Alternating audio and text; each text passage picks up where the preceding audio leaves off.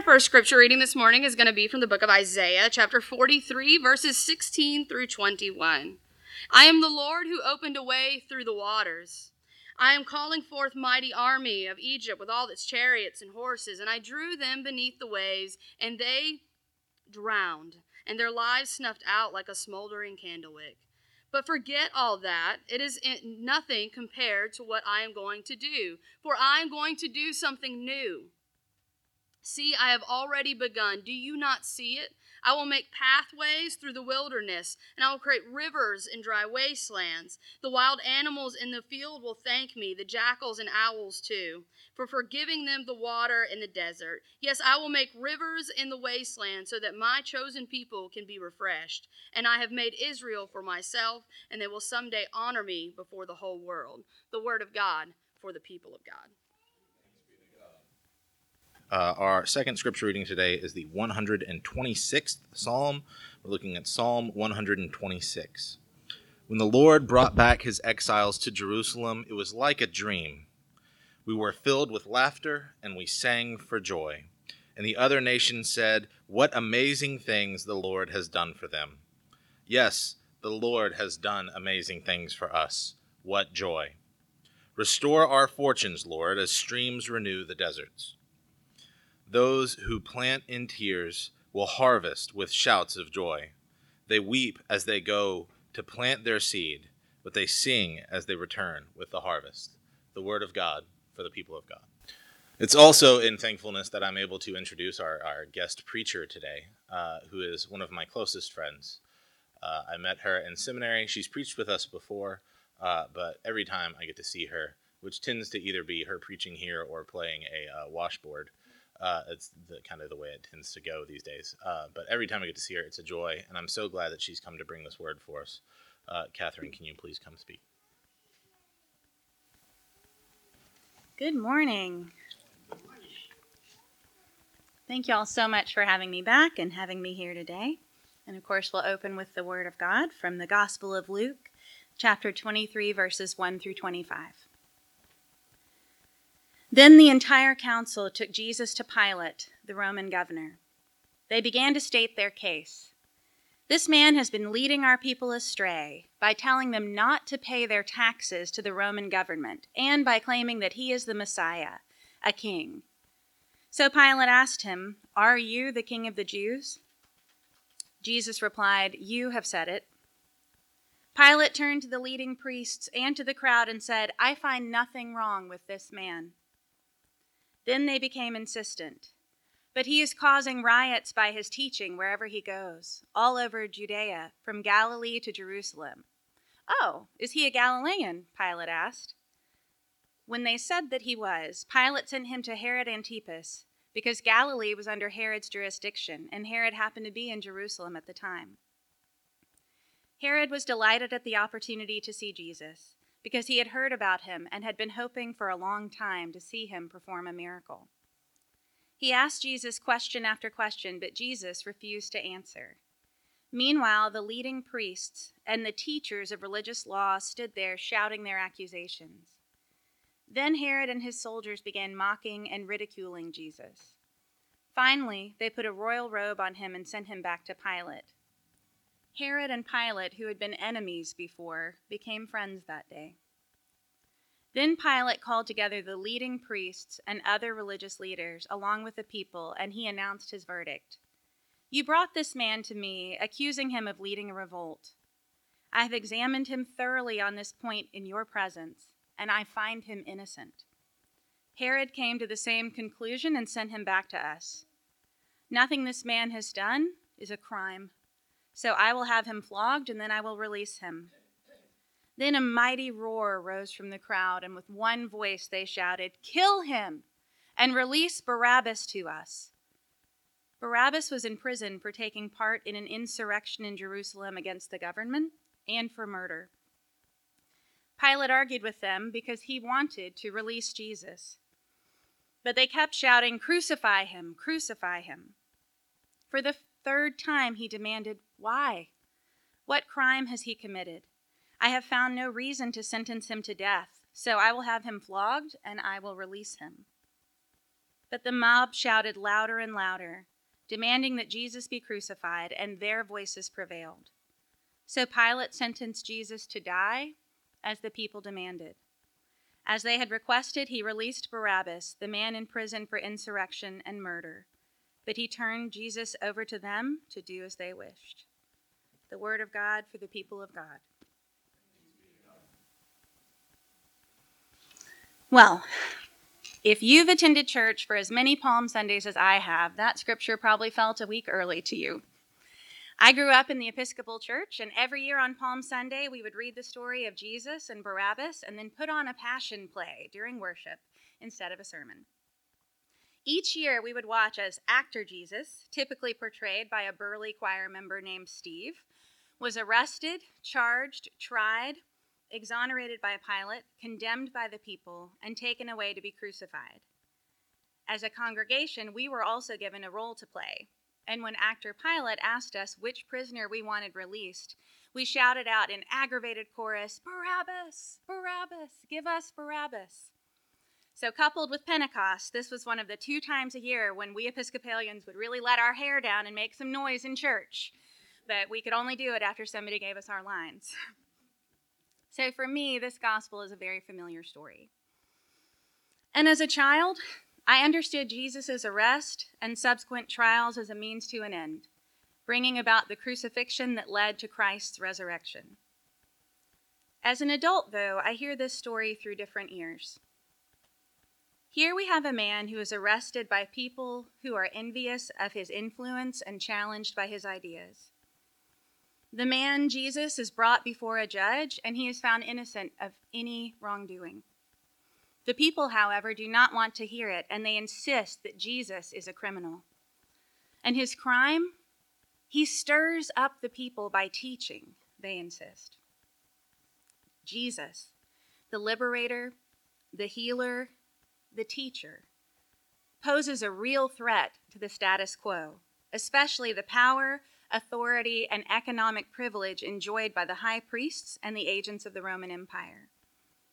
Jesus devotes his entire ministry to preaching about care for the least of these, equality of all, and the redistribution of wealth. And eventually, this lands him in the hot seat of the court of public opinion. But the justice disagrees with the people, finding no crimes among their list of grievances. So Jesus is sent before a second judge, Herod. And again, though mocked and treated scornfully, Jesus is dismissed and returned to Pilate's court. I also find it interesting that the story tells us that Pilate and Herod had been enemies, but they became friends through their shared experience of trying Jesus. Perhaps a justice system capable of subverting justice must be of one accord. Standing once more in Pilate's court for a third hearing, Jesus is declared on multiple occasions by Judge Pilate to be guilty of nothing.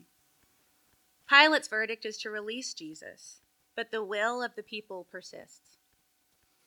Finally, Pilate gives in to their demands, and he hands Jesus, a man he, the judge, finds innocent of any crime, over to be put to death. This story of Jesus, Barabbas, Pilate, and the people, then, is a documented account of injustice and corruption within the judicial system of first century Rome. A man deemed innocent in the eyes of the court is put to death because the will of the people prevails. Barabbas is the lesser of two evils, you see, for unlike Jesus, he does not pose a threat to those in power. Barabbas, imprisoned for murder, is the safer choice, the convenient choice, and the choice that ultimately trumps justice. Fast forward 2,000 years to 21st century America, and we find ourselves more beholden to Barabbas than ever. What is right, fair, and just is often superseded by that which is convenient, profitable, and unthreatening to the white, middle class, heteronormative majority. Modern day Barabbas, as an alternative to Jesus, is that which keeps us feeling safe, feeling comfortable. Barabbas favors the side of the oppressor by reminding us that we are still in control. And today, feeling in control seems to mean putting folks behind bars separating families, imposing mandatory minimum sentences that prevent judges from even considering special, the special and specific circumstances surrounding each case, detaining innocent people for years as they await trial, and perpetuating deeply entrenched patterns of racial and class bias to keep the wealthy white power structure intact. Mass incarceration is the name of the game in postmodern America, which today claims the dubious honor of the world's highest incarceration rate. In fact, while the United States is home to only 5% of the world's prisoners, or forgive me, of the world's population, a 2018 survey finds that we house 25% of the world's prisoners. That's a staggering 2.3 million people imprisoned in the land of the free. But wait, I am a white, middle class, heterosexual American. This is for me, right? I was raised to feel grateful for our prisons and our jails. It's a system designed to keep me and my people safe from the bad guys. But who decides who is a bad guy? What constitutes a bad guy? Is a bad guy someone who commits a crime? Is it someone who couldn't afford a good attorney? Is a bad guy someone who's just different than me or someone I need to call criminal to maintain the current power structure? The past 150 years of American history illustrate a disturbing pattern of deciding which groups of people we want to oppress, observing their behaviors, and then criminalizing those behaviors. I'll be very real with you. This is not an easy or comfortable conversation. Questioning the way of things is often unpopular and difficult, especially with the people we know and love. Even Jesus had the hardest time ministering in his own town. Isn't that right? Asking questions tends to give us new awareness. And this is uncomfortable because having new awareness then demands something from us. Let's roll the clock back a few years and look at an example. Here's some new awareness that was shown onto the Nixon administration in the mid 90s from Richard Nixon's own domestic policy chief, John Ehrlichman. Now, Nixon's presidential campaign took place on the heels of the civil rights movement, the assassination of Martin Luther King Jr., and as the Vietnam War was reaching a fever pitch. The White House's number one enemies were black power and flower power. So, the solution? the launch of a war on drugs. The Nixon administration marks the turning point when, in one of the most ingenious acts of systemic oppression in our nation's history, America stopped viewing drug addiction as a public health crisis and went full court press on drug abuse as criminal act. In an interview given in 1994, Ehrlichman, who eventually himself served time in prison as a Watergate co conspirator, admitted the inspiration for Nixon's war on drugs. And this is his exact quote from a taped uh, interview. We knew we couldn't make it illegal to be either against the war or black, but by getting the public to associate the hippies with marijuana and blacks with heroin, and then criminalizing both heavily, we could disrupt those communities, Ehrlichman said. We could arrest their leaders raid their homes, break up their meetings, and vilify them night after night on the evening news. Did we know we were lying about the drugs? Of course we did. Of course we did. And the rest is history. Nixon's war on drugs still rages on today with little success, while the number of imprisoned Americans has skyrocketed from 300,000 in 1972 to the 2.3 million we're faced with today. And even within the war on drugs, racial bias looms large. Research shows marijuana use to be essentially equal among the white and black population, but blacks are arrested almost four times as often for marijuana possession. And at one point in recent history, the penalty for carrying one ounce of crack, smokable cocaine, and primarily an inner city or urban issue, was equal to the penalty for carrying 100 ounces of powder cocaine, which was largely a suburban white issue. Despite making up only 13% of the total U.S. population, 70% of those in prison today are people of color. And one out of every 13 black Americans has lost the right to vote due to felony convictions. So there's the model. Decide who you want to oppress, criminalize their behaviors, and then strip them of their political voice forever so they can't take steps to improve their circumstance. Brilliant, calculating, and brutally effective. Forget about justice. Give us Barabbas. And at this point, even if we wanted to pump the brakes and ease back on extreme legislation like mandatory minimums or decades long sentencing for nonviolent crimes, we're in it too deep. The for profit prison system is an economic game changer because our country is now filled with profit driven prisons that only make money when they are full. State contracts even have a term for it. They call it an occupancy guarantee. Essentially, we've created a monster, a system that relies on the incarceration of millions to keep running.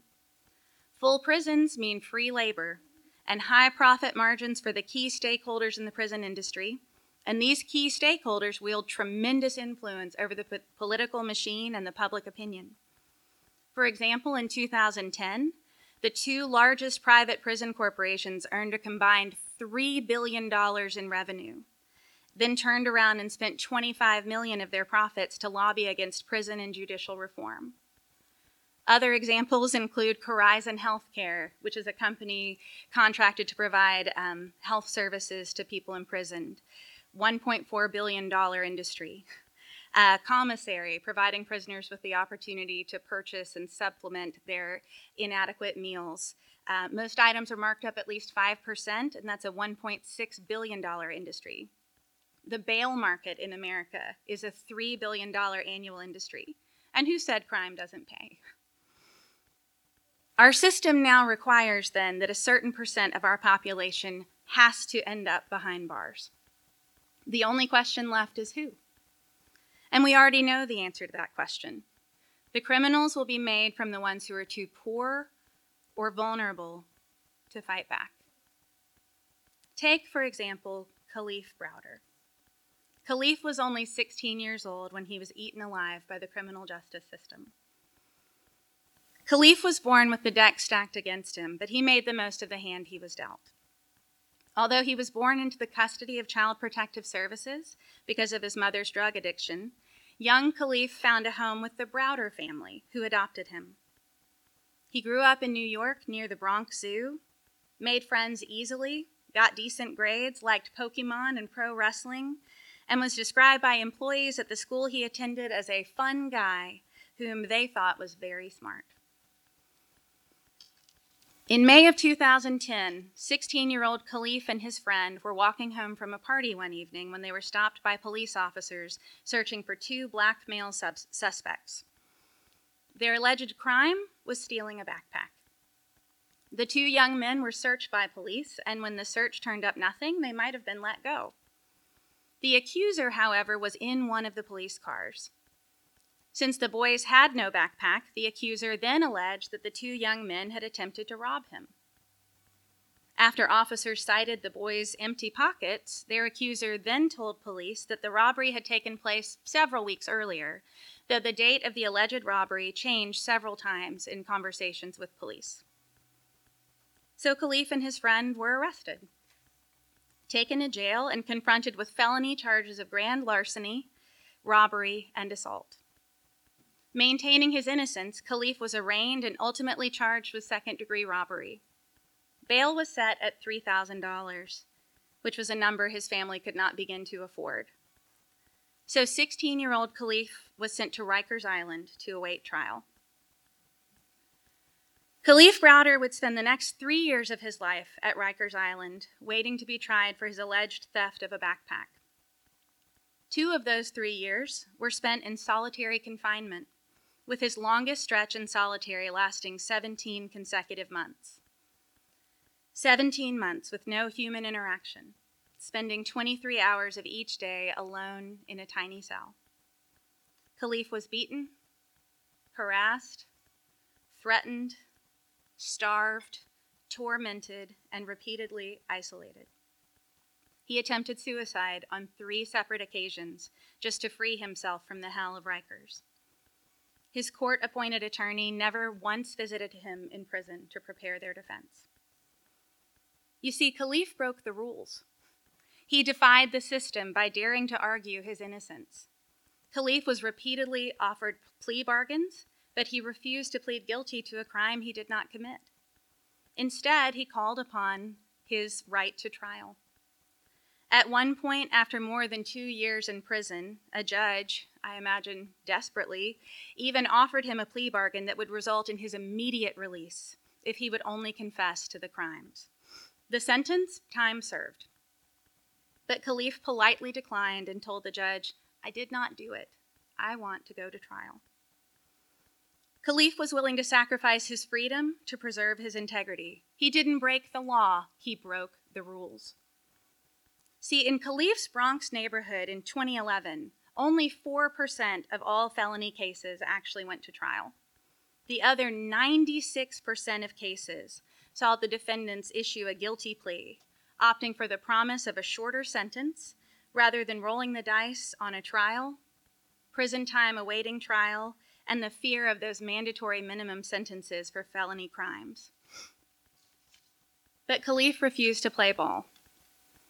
Patiently, he endured around the clock torment while he waited to exercise his right to trial. Finally, in May of 2013, at Kalief's 31st court appearance with no trial, the charges against him were simply dropped. His accuser had moved to another country, and without that testimony, the prosecutor had no evidence to bring Kalief to trial. Five days after his 20th birthday, Kalief was set free. But permanent damage was done. Kalief tried to make the most of his freedom. He passed the GED on his first attempt, enrolled at Bronx Community College, earned 11 credits, and maintained a 3.56 GPA, which I think would make any mama proud. He also got a job at the college tutoring students who were preparing to take the GED. He wrote a research paper about the mental health risks associated with solitary confinement. He made efforts to help provide for his mother and his family. But the demons loomed large. Kalief spent much of his time pacing in the bedroom of his childhood home. He struggled with anxiety, paranoia, and low self esteem. In an interview for The New Yorker, Kalief told the reporter, Before I went to jail, I didn't know about a lot of stuff. And now that I'm aware, I'm paranoid. I feel like I was robbed of my happiness. Despite Kalief's best efforts to recover from the pro- profound trauma of his wrongful imprisonment and subsequent abuse, the anxiety, fear, and paranoia ultimately got the best of him. On June 6, 2015, Kalief hung himself in his childhood home. He broke the rules and he paid with his life.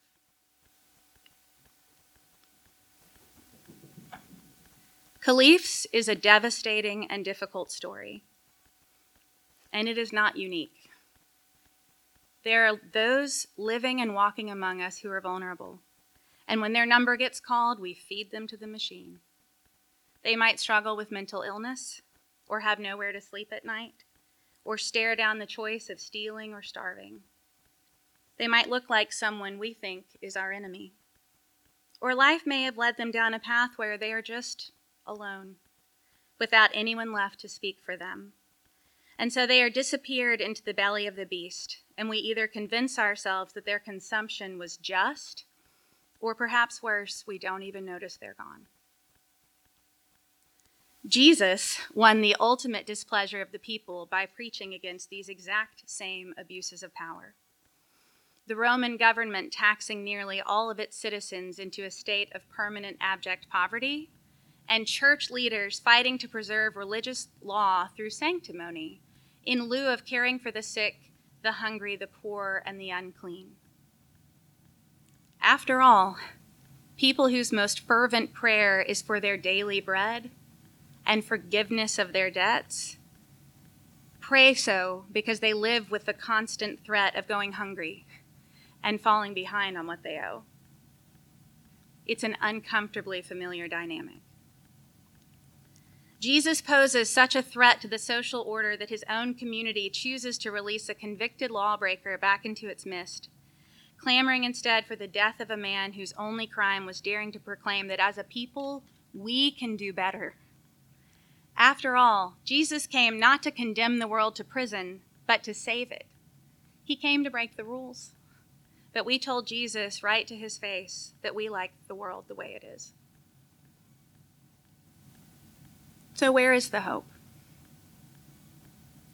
Admittedly, the light at the end of this tunnel often feels to me like it is flickering. In fact, I've struggled so much to find a meaningful ending to this sermon that a few weeks ago I asked God to please show me the hope. And God is very funny. Because last Saturday, I received a letter from Dennis, a Texas inmate living in solitary confinement. I'd written this man almost two years ago and only once as part of a group effort to send letters to prisoners. I remember selecting his index card specifically because of his last name. Here's an excerpt from his letter. I want to sincerely thank you and each and every person that reached out to a prisoner. I don't know how you got my name, but that is irrelevant. The Lord put it on your heart to reach out to those incarcerated, and that's what really matters. I've been in isolation for over 22 years, and it's by the grace of God I have maintained my sanity. It's acts like these that remind me that no matter where I am, I'm not forgotten and God's love cannot be stopped by any barriers. God has made my life have meaning and truly given me hope. Got to hand it to God. Sometimes the Lord just doesn't really dance around it. And I realized that while hope sometimes comes from the most unexpected places, a prison cell in Texas, other times hope is sitting right in front of me. And it's you. It's us. It's our ability to care about someone we've never even met, to grieve the death of a stranger, to write or visit someone who's been forgotten. Hope is the freedom we have to forge real friendships with people who aren't like us, to understand that each of us is greater than the worst thing we've ever done, thank God. And hope is being brave enough to tell the story, even when the story is painful or scary or we feel like we're the only ones telling it. After all, where might we all be today if the disciples hadn't told the story? Christians today can call the crucifixion day Good Friday because we are fortunate enough to know the rest of the story. The penitence of Lent and the solemnity of Holy Week are tempered already in our hearts by the radiant glory of the Easter morning we know is coming. But in those terrifying earliest days, when declaring yourself a follower of Jesus was essentially writing, I'm with the executed revolutionary on your tunic, the disciples were brave enough to tell the story. And they were wise enough to stay friends with each other. And they were open minded enough to forge friendships with other people from unlikely places who were not the same as them, but who wanted to hear the story. And so, when they were put to death for their beliefs, or when the system disappeared them, people noticed. And they spoke up for one another. And more and more, more and more people told the stories that we are still telling today. And when the New Yorker told Kalief Browder's story in 2015, New York City legislators unanimously voted that same year to end solitary confinement for prisoners younger than age 21. Hope comes from telling the stories, and change comes from hearing and believing them. I am very grateful for the chance to share these stories with you today, and I hope you might choose to share one with someone else. For me, I look forward to writing Dennis a letter and telling him I had the chance to preach his beautiful words to an inviting and welcoming church community in fact, I'd like to read the final passage of his letter as a closing prayer, if you'll please join me. I'm reminded every day that where I'm at is God's plan and I'm to utilize it. That helps me to grow in His Word, be encouraged, and keep moving forward. Prayer is a powerful tool and I use it daily. I've enclosed a card I made to thank y'all for the extension of thoughts and prayers you shared with me. It's not much, but it comes with sincerity and the hope that each of y'all continue to grow in Christ, be kind to our fellow man, and enjoy the many blessings God gives us daily. May God bless you all. Dennis Hope. Amen.